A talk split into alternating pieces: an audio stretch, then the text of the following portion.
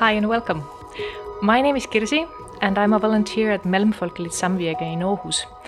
This podcast is a part of the project Our Food, Our Future. And in this episode, we will talk in more detail about how this project came to be and what it is all about. With me here, I have Sebastien, who is one of the main coordinators for this project and my fellow volunteer at MS. Welcome, Sebastien. Hi, Kirsi. Uh, could you shortly introduce yourself? Yes, uh, so as you said, my name is Sebastien, and I work for Action Aid Denmark, or in Danish we say Mellemfolkeligt Samvirke, as a project coordinator. So um, I am an employee at uh, Mellemfolkeligt Samvirke, in which I coordinate this project that we're going to talk about today. But to say a little bit more about my own background, I'm originally not from Denmark. I'm actually originally from Belgium, uh, Liège in Belgium, uh, and I'm educated as a teacher. So this project that is a lot about uh, engaging young people and getting them into taking responsibility for me, it's also quite in my code because I've been educated as someone to work with pedagogy and teaching and helping people to educate themselves. And then I've traveled a lot. So I'm, I'm, I must say I'm not your typical NGO worker. I don't have like an university degree. I have like a professional degree in teaching from Belgium, and then I traveled and I worked in farms. Uh, I've been traveling a lot in Europe and South America, hitchhiking and working in organic farm as a helper, uh, like WWOOFing, if you know uh, about it. So for me, that's also a project that I really, really feel close to because I've been spending so much time in organic farms, and this project is a lot about food. It really does sound perfect for you. Could you give an overview of this project and um, also kind of let us in on how you became a part of it and what is the goal with it? So, uh, when we talk about Our Food, Our Future, we talk about a European coalition of uh, several NGOs in many European countries. It's led by a German organization that is called uh, CIR, Christlich Initiative Romero. Sorry for my German. uh, and together with all these organizations, they are funded by the European Union, a pool of money that is called DEAR about uh, development of education and awareness raising. And with that pool of money, they organize activities to engage young people to transform the food system. And so we come in that project as a third party, which means that we have not been part of the project from the start. We joined later on to amplify the project in the Danish context. So we have uh, less money and less responsibilities than the other partners, which is also good. I think we're going to talk a bit more about the work that we do in uh, Mellemfolkeligt Samvirke mm-hmm. in Aarhus later, but that's also because we uh, in Aarhus are a small platform, so it would be difficult for us. It would have been difficult for us at that time to have been a full partner. So to be a third party was very good. And so our job is to be part of this coalition in Denmark and bring this voice and this agency, this ideal into the Danish context, saying, okay, we want to engage young people to transform the food system. Mm-hmm. Because in the food that we eat, the food that we find in the supermarkets, you find embedded environmental destruction and infringement of human rights.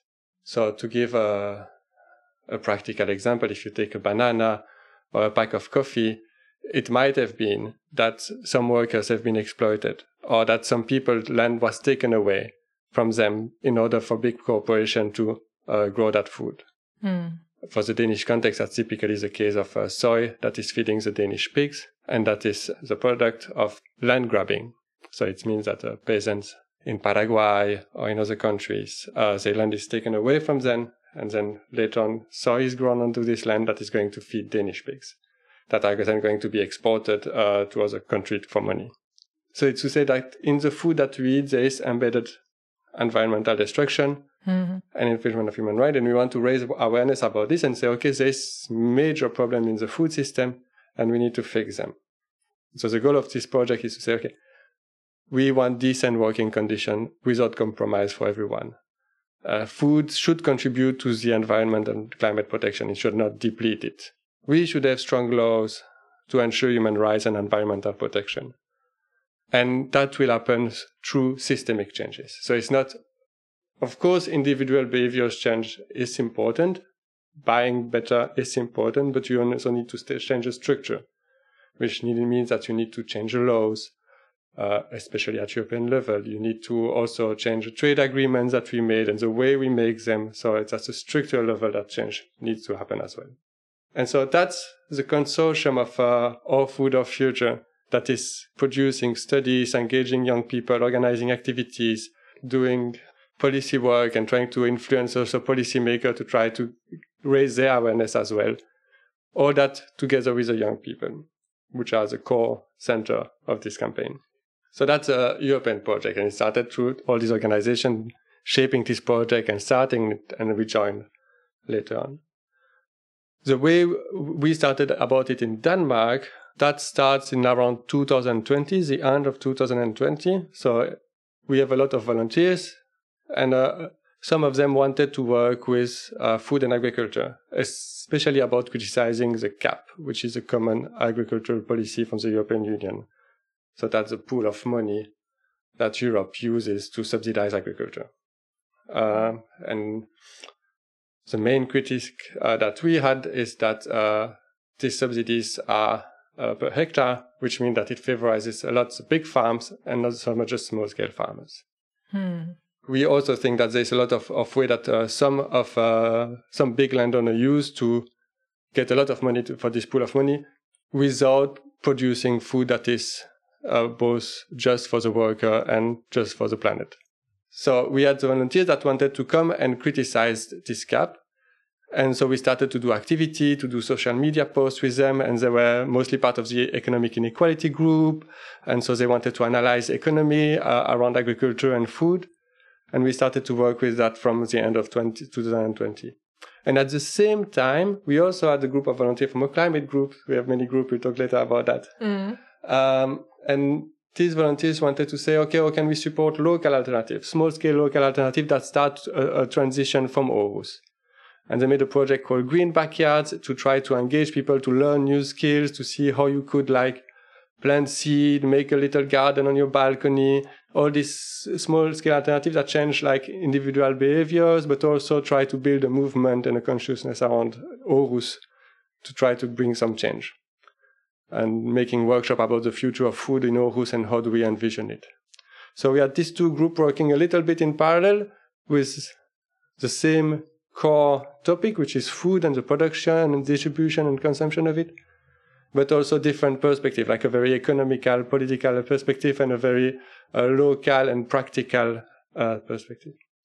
And these two groups are organizing their activities, and at some point we heard about this call, in which we could join this project as a third party and we applied for it and we got the money and that's how we say okay now we can actually have some money and some support to develop this work and bring these two perspectives together so our food justice group is really about joining these two perspectives you have like the very small scale local alternative shaping of saying okay how can we transition at the level of your city at the level of your school, university develop project at a very local level, but also think about the policy at a meta level, at the EU level, very international. How do we bring the two together and analyze them together and try to make them work together in the same direction? So that's how it started for us. I think it's very, very comprehensive and I'm very glad to hear that, you know, there exists these kind of projects within EU that can offer support. Yeah, and I mean, um, that's a side note, but I think like when we talk about democracy democracy is something that need to be produced over and over mm-hmm. and so it's very important and i think that's actually a good sign even if like of course we need to stay critical about institutions but it's also a good sign that institution can fund organizations that are going to produce democracy to get people together to talk about how they want to shape society to produce a critic of uh, a systemic critic, but also produce new ideas for developing alternatives. So I think that's very, very important that the EU, but also national government fund this kind of work. If we now turn our attention to Aarhus, could you give the listener an overview? What is MS Aarhus? What do we do here and how do we work? Mellemfolkeligt Samvirke in Denmark uh, a very old organization. Uh, it started in 45 after the Second World War to say, okay, we never want people to do that to each other, and especially about how Danes were treating uh, poorly the German refugees, and how can we rebuild trust uh, in Europe and internationally among people, and starting with work camp and bringing people together. Like a literal translation of Mellemfolkeligt Samvirke would be the people together cooperating. So it's at the core of it is bringing to people so that they can do something together and make the world a better place. Mm-hmm. So in that sense, it's a very old organization. Uh, and it has a long history, and I'm going not going through all of it, but to come back to what we do in Aarhus. So in 2017 or 16, something like that, some young people in Aarhus that had traveled with Mellemfolkeligt Samvirke, actually in Denmark, uh, came back to Aarhus and say, oh, we want to be active here as well. We want to be able to do change in our local city in Denmark. And so they, they went to the board and uh, they uh, protested or tried to convince them and they got some funding from Mellemfolkeligt Samvirke to start a local branch in Aarhus.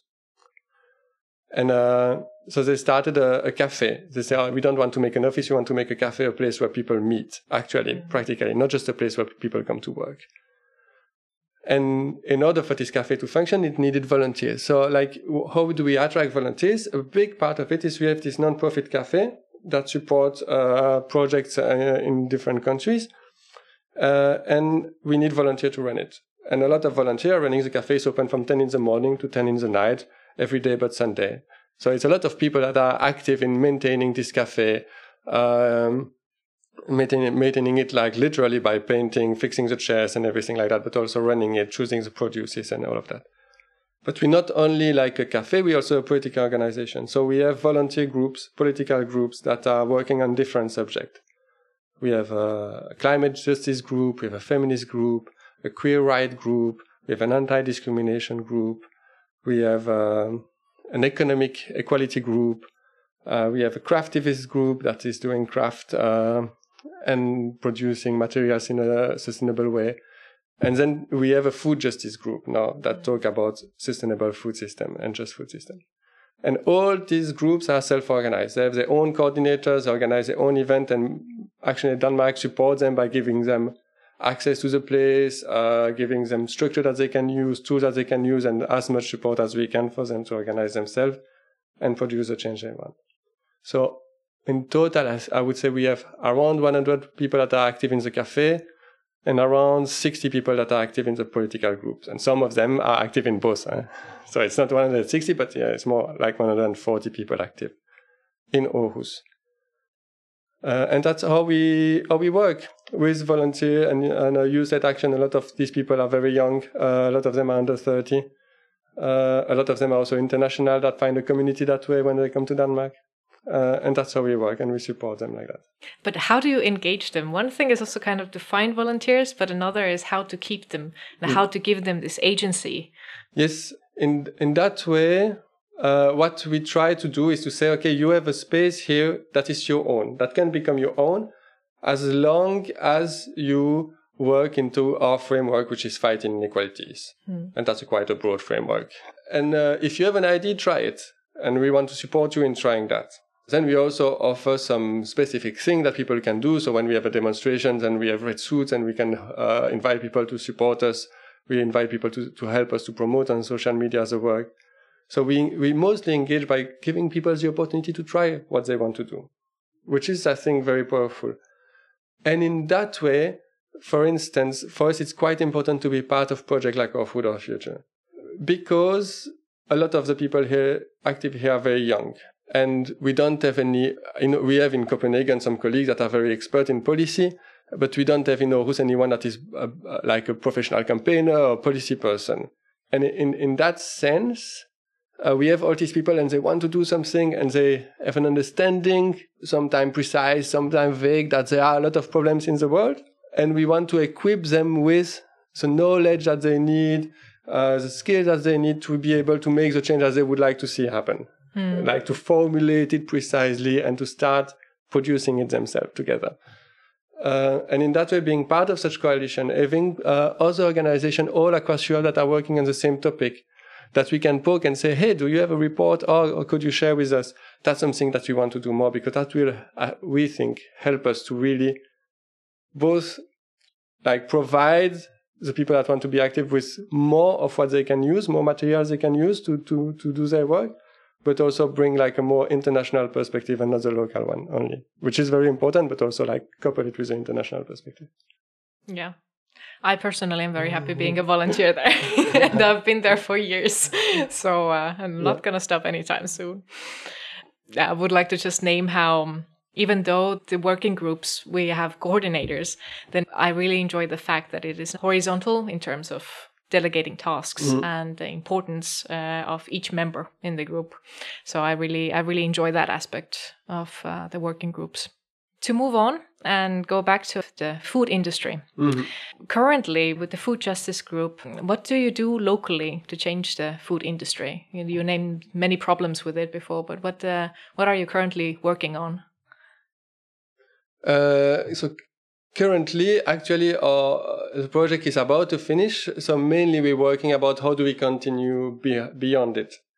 Uh, to say okay not this part of the funding and this part of the project uh, this because it's a time limited project this eu project so it's going to finish uh, and participation of, in it finishes in may uh, I think this podcast is going to be out in May, so we'll be almost finished. Uh, so we, right now we are uh, finishing with organizing some events, uh, and maybe I'm going to talk a little bit more about them.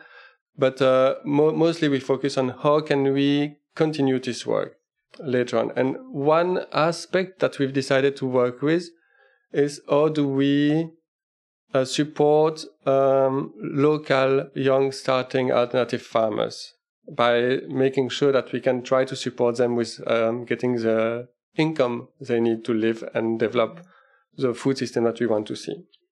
And so we're going to start a, in Danish you would say, fødevarefællesskab, uh, a food co-op, which is a, a, consumer cooperative in which people group together to buy from a local farmer, uh, the produce.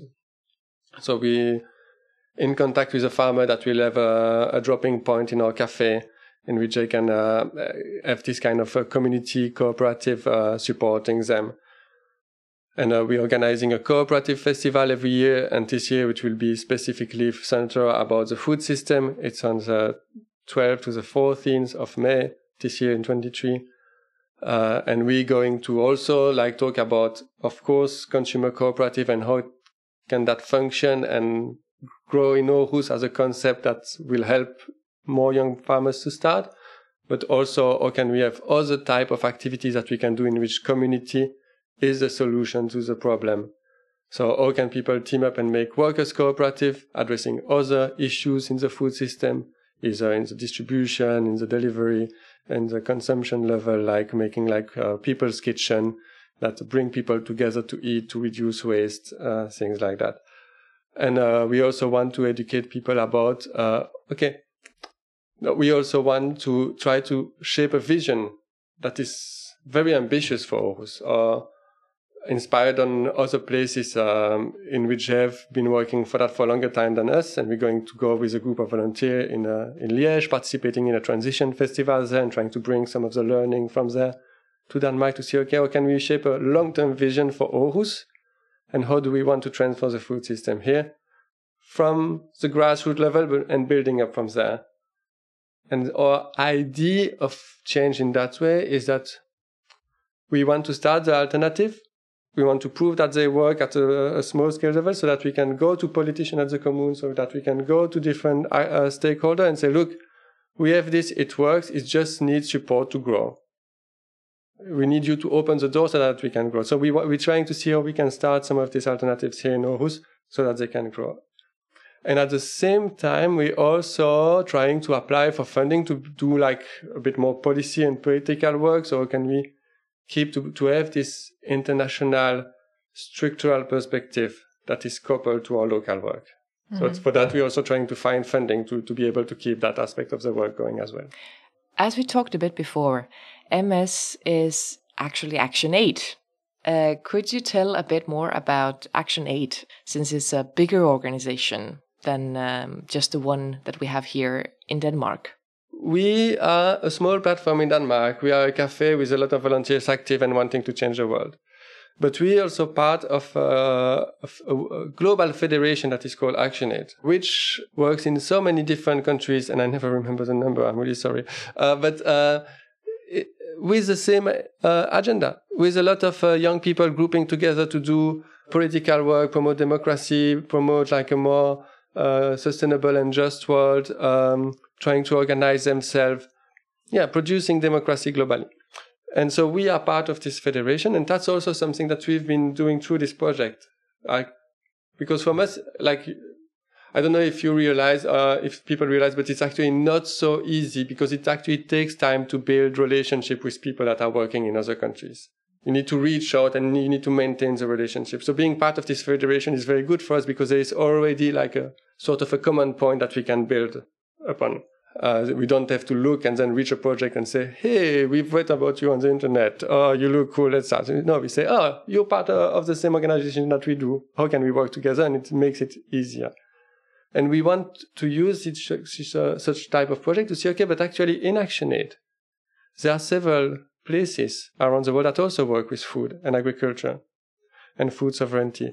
Uh, it can be uh, places like in Bangladesh. Uh, it can be places like uh, in Tanzania, in Zimbabwe. Uh, they have like some agroecological um, academy, and we want to see okay, how can we connect young people from Denmark and young people from Zimbabwe, Tanzania, Uganda, Bangladesh, and get them to exchange together, learn from each other.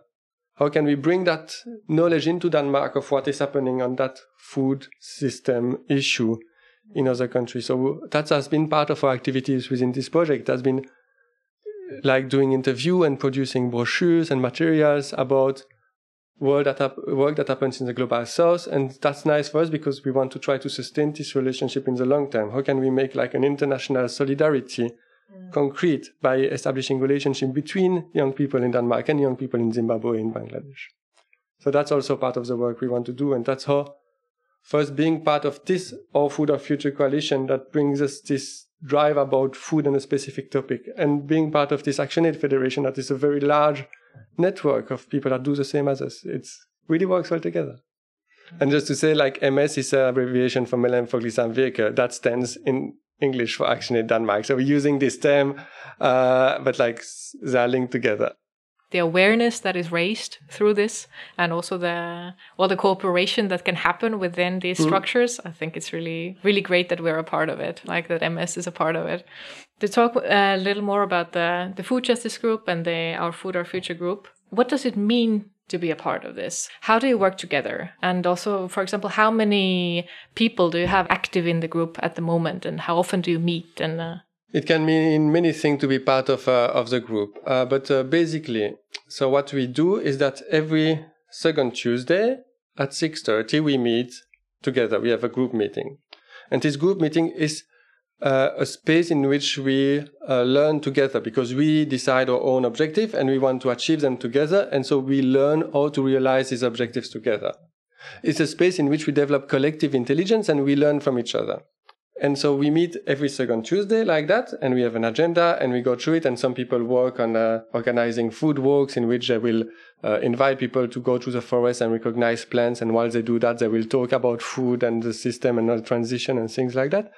That's one sort of event. They will organize festivals. They will be doing interviews and writing text and uh, everyone updates the others on what they are doing and maybe ask, oh, I would need help with this. Do you know how to do it?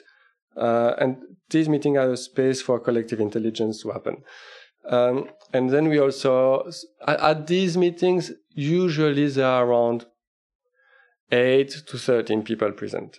Uh, and then we have a mailing list for the group, uh, on which are like around 40 people signed up that we send uh, before the meeting with the agenda and after the meeting with the notes of the meeting so that people can also follow what has happened if, if they could not come. Uh, and so what it means to be part of the group, it can be, mean coming to a lot of meetings and giving inputs there, sharing your knowledge, your experience. It can only also mean be, coming to one meeting saying, ah, I would really, really like to organize a cool event, uh, organizing that event and then not coming at meetings again and just coming at some events. Hmm. And then doing stuff every now and then when you think that you have the energy and you want to. That's also very, like a, a very welcome uh, participation. It can be giving ideas. It can be uh, supporting with logistics. Uh, some people are making uh, social media posts, are uh, making illustrations for work and things like that. So there's a lot of different ways to participate. A lot of them are centered around the meeting because that's a place where we meet and we decide what our objectives. And we also encourage people to start their own initiative, start doing something, and then report about it at the meetings when we meet. So that they don't have to wait. If they have a good idea, they would just start with it, and then we'll discuss it when the next meeting comes. So that, that's mostly how it works. To give some practical example of stuff we've done, uh, we've done many different things. We've done inviting uh, keynote speakers We've invited speakers about the issue with uh, the pig industry in Denmark, about the issue uh, with uh, that's another keynote speaker about or like the soy consumption of the Danish uh, pig industry create issues in the global south uh, mm. and uh, make that uh, we like the rainforest is also being destroyed because of this kind of issues. We've uh, also organized camp at farms and we've been going to like a farm for one week in which we were working in like this agroecological farm during the day supporting the farmer to actually practice real solidarity by giving free work and also having like training about food system in the evening. That was very intense uh, boot camp about like food justice boot camp. Uh, but that was really interesting to combine this like practical approach of being working on a farm and at the same time thinking about the global issues related to agriculture. Mm. We've been also organizing very innovative events like uh, people saying, okay, we want to talk about that, but how do we actually bring people to think about consuming different alternatives. And so they made like a plant-based uh, milk tasting event in which uh, people could like taste a different milk and try to also read and discuss what were the advantages and uh, disadvantages of the different alternatives. So there's, a, there's really a place for creativity, for people to come with their own idea, to start as long as it fits with this manifesto of saying, oh, okay, we want a more sustainable and just food system. Uh, it should use agroecology uh, it should be people that uh, participate democratically in transforming it. Yeah, sure. let's find ideas and let's work on it. Yeah, that sounds that sounds fantastic. I mean, in terms of like everybody can have this collective ownership of the group and also what you're doing and come up with ideas. Uh, so basically, you're saying you have meetings every second Tuesday, six thirty. So exactly. where everyone is welcome.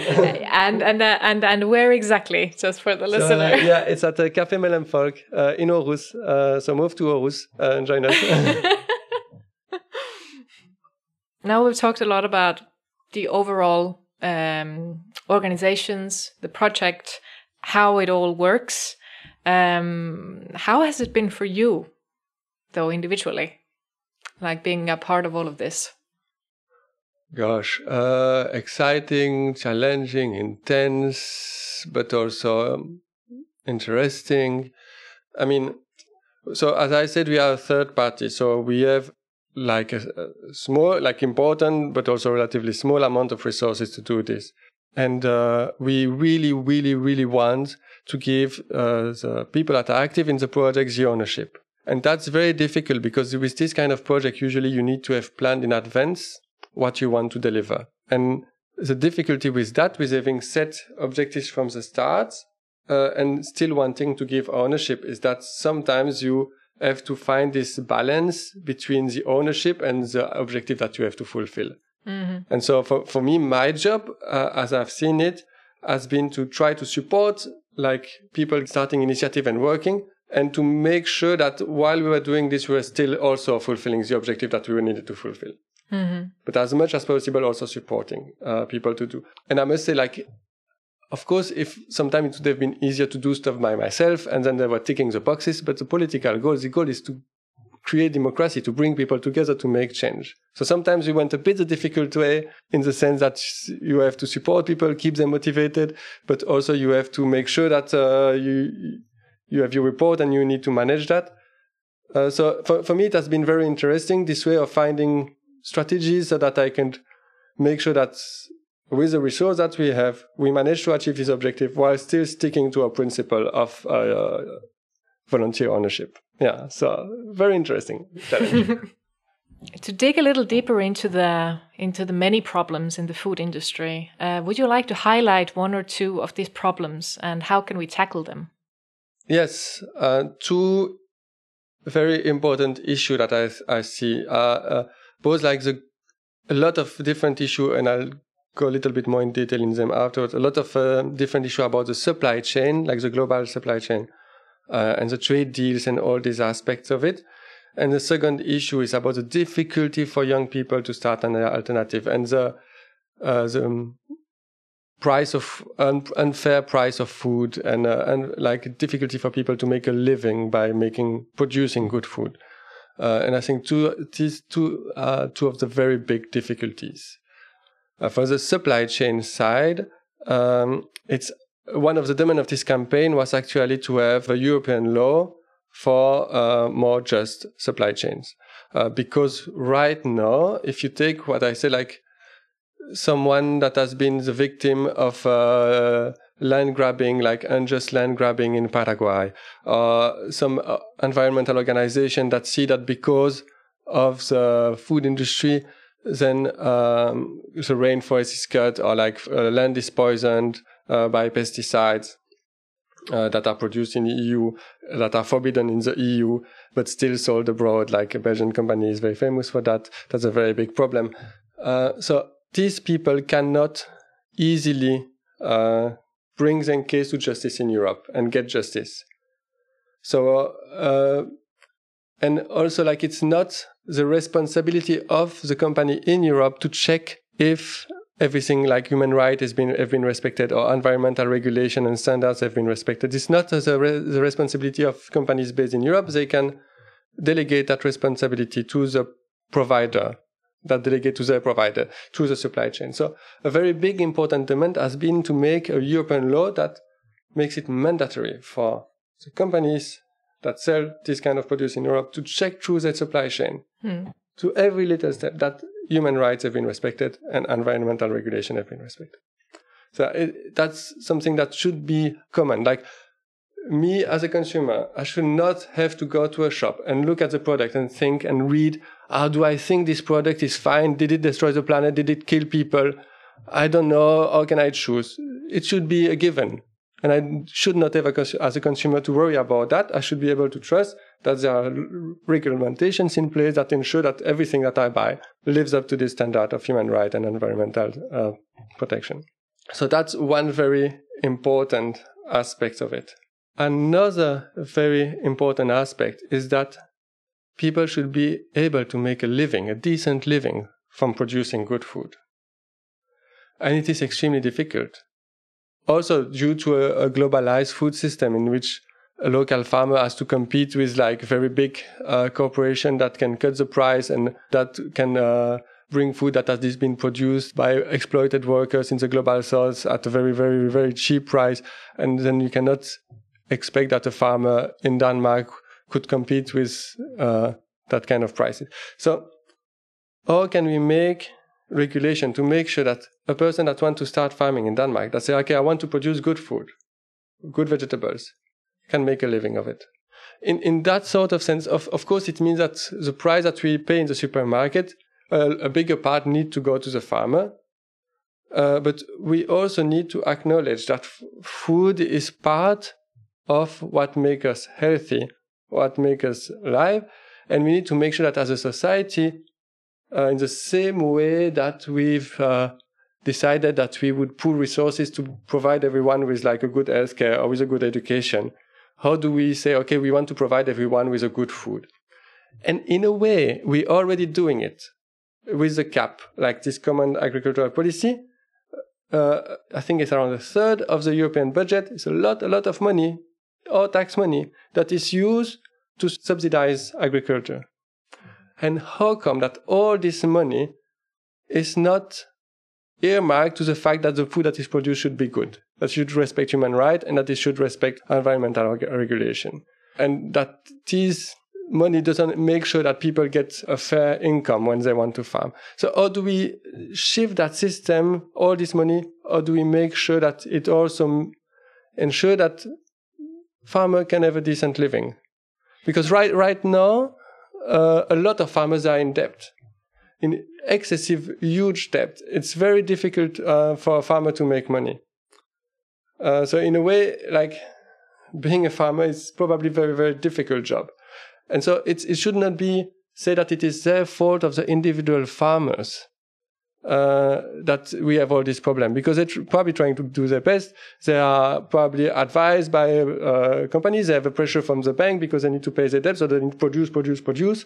Um, they have the pressure for the supermarket because they need to sell cheap, so they need to produce and sell at a very cheap price. And they are between these two uh, big stakeholders, and they're in the middle there. So we need to say, okay, how do we give more power to the farmers to make sure that they can themselves also be supported in making this transition toward a better, sustainable, and just uh, food system.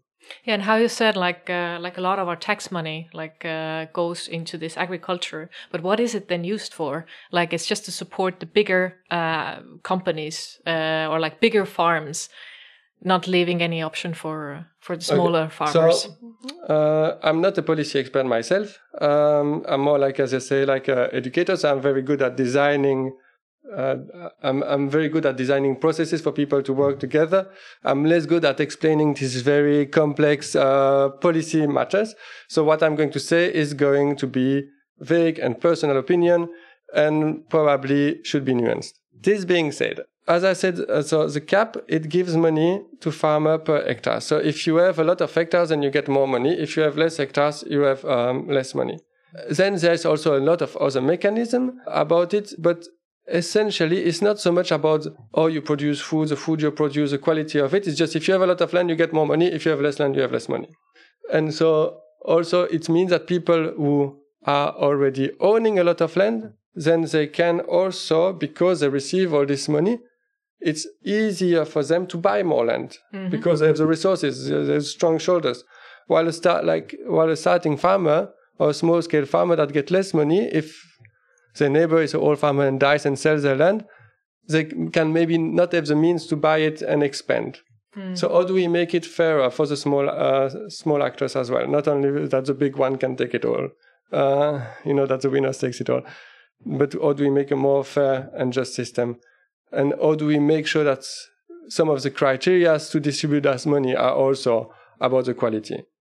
And these are very big global complex issues and it can feel difficult to see okay what should i do? Me i'm sitting in my uh, flat in denmark. What can i do about this global politics? And of course you can do a lot um, to different ways. Uh, one first of it should be like uh, trying to educate yourself and it's probably ironic because i'm saying oh i don't know all the details but at least i know there's a problem and i know where i can find uh, expert to tell me and explain me about it. Maybe I cannot explain to uh, auditors of this podcast in the same way that an expert could say it, but I can at least try to spread the message and organize discussions in which people meet and talk about this problem. That's what I'm good at. Mm-hmm. Mm-hmm. Mm-hmm. But for example, what do you think could work in terms of changing that system? Do you have like any any ideas what could be done in order to change that global system?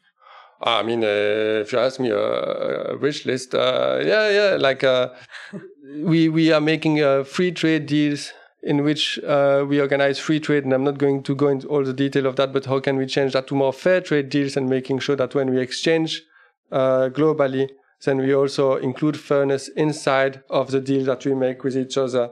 Mm. so we, like politically, there is a lot of things we could change. We like Laws are made by humans, they can be changed by humans, there is nothing that prevents us to change them. Only organizing and pushing so that the politician actually understand that it's important enough so that people are wanting to push. So one thing we can do is push politically to do that mm-hmm. and change the laws. Uh, and we can have a long list. Uh, you can contact any NGO that is specialized in that kind of issue. La Via Campesina uh, are very, very big expert in those kind of issues. So if you're listening and you want to read more about it, just uh, type La Via Campesina on internet. Uh, that's the biggest international organization of small scale farmers. And they can, there you can find a lot of information. Uh, so this, of course, pushing politically together. And then, well, we all already paying for food all the time because we all eat uh, food. Uh, and some of us have more means than others. Some of us can uh, choose to buy from uh, organic. For some of us, it's more difficult to make this choice due to different reasons. But we, it's not only that we can choose by um, buying food at the supermarket, because we can also choose to invest in our local community. So, like, let's say that a young farmer wants to start a farm and doesn't have the fund. How do we make system that people in the city that want to support can uh, buy a share in that farm, make it like a consumer cooperative or like a members cooperative, so that can people can help giving fund to invest in the food that they're going to receive afterwards hmm. and develop a relationship with their farmer. Same if it can be a shop in your local neighborhood. So you can also create in the same way that we need to change law to change global supply chain, we need to create systems and local institution way of working together to recreate local uh, supply chain that are functioning, sustainable, just make sure that we all eat good food, produce well, uh, and the farmer is also being happy and uh, can have a decent living and go on holiday from time to time like everyone else. Yeah, exactly, and also that gives you, you know, the knowledge of uh, where the food is coming from and how it's treated. And mm. I think that in this way, like supporting your local farmer is like the best way to go. To continue with the next and last question, what can we do as individuals to change the system and fight against these oppressive laws? I know you have already given us some examples of it uh, while answering other questions, but I would like to ask it as a separate question to give you a chance to add some more to it. We as individuals can do many things. We can, of course, change our behaviors and our pattern of behaviors, making sure that we integrate in our life a lot of sustainable and just thinking and look out and research the alternatives that are close to us and that we can slowly shift towards. So as individual, we can change our behaviors. That's one thing. As an individual, we can also group together and organize politically because it's one thing to read a report and sit in your own house or flat and think, I, this is very annoying, very difficult. I wish I would uh, do, be able to do about something about that. It's another thing to come together on the table, read something and say, okay, what do we collectively think, think about it and how can we collectively act? Can make a petition, you can make a, a political action, but you can also collectively say, okay, we want to create an alternative. We see a problem. Uh, who has an idea, or do we make an idea together and start a solution? You can start a shop, you can start an NGO, uh, an association to try to advocate for what you think, to develop the initiative that you want to see. So I think as individuals, we of course have what we can do alone, but we also have the possibility to connect together and act together. And I think that's a very powerful possibility. wow. It's it's been it's been so awesome to have you here and and have this conversation about it. Do you have any any last words? We we do this work uh, on a daily basis, and it's sometimes difficult to try to express and uh, encompass it all and summarize it. So thanks to uh, your very good uh, skill at making this happen. And thanks for guiding me into this discussion so that we could together try to explain what we do and how we want to do it. Thank you so much for having this uh, conversation and sharing all the knowledge with us. Yeah, and uh, yeah, every second Tuesday, uh, Café Mellemfolk in Aarhus.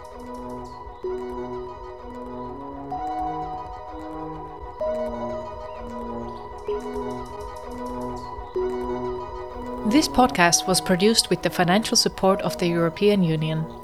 Its contents are the sole responsibility of ActionAid Denmark and do not necessarily reflect the views of the European Union. We've got a lot going on in Mellemfolkeligt Samvirke Aarhus. We are a Danish NGO that works for a more just and sustainable world, collaborating with global partners worldwide as part of the ActionAid Alliance. Here in Aarhus, we have over 100 volunteers working together to run a not for profit cafe and campaign and educate in areas ranging from feminism and climate justice to anti discrimination and economic inequality to queer issues and refugee rights. You can come down to Café Mellemfolk every day but Sunday for amazing food, drinks, and events in a cozy cafe run by our lovely volunteers. You can also get involved with our events, activities, and campaigns, and even running the cafe as a volunteer yourself. So check out our Instagram and Facebook to find out more about our cafe and our campaigns by looking up Café Mellemfolk or Mellemfolkeligt Samvirke Aarhus, or following the links in the episode notes. Thank you everyone for listening, and until next time, goodbye.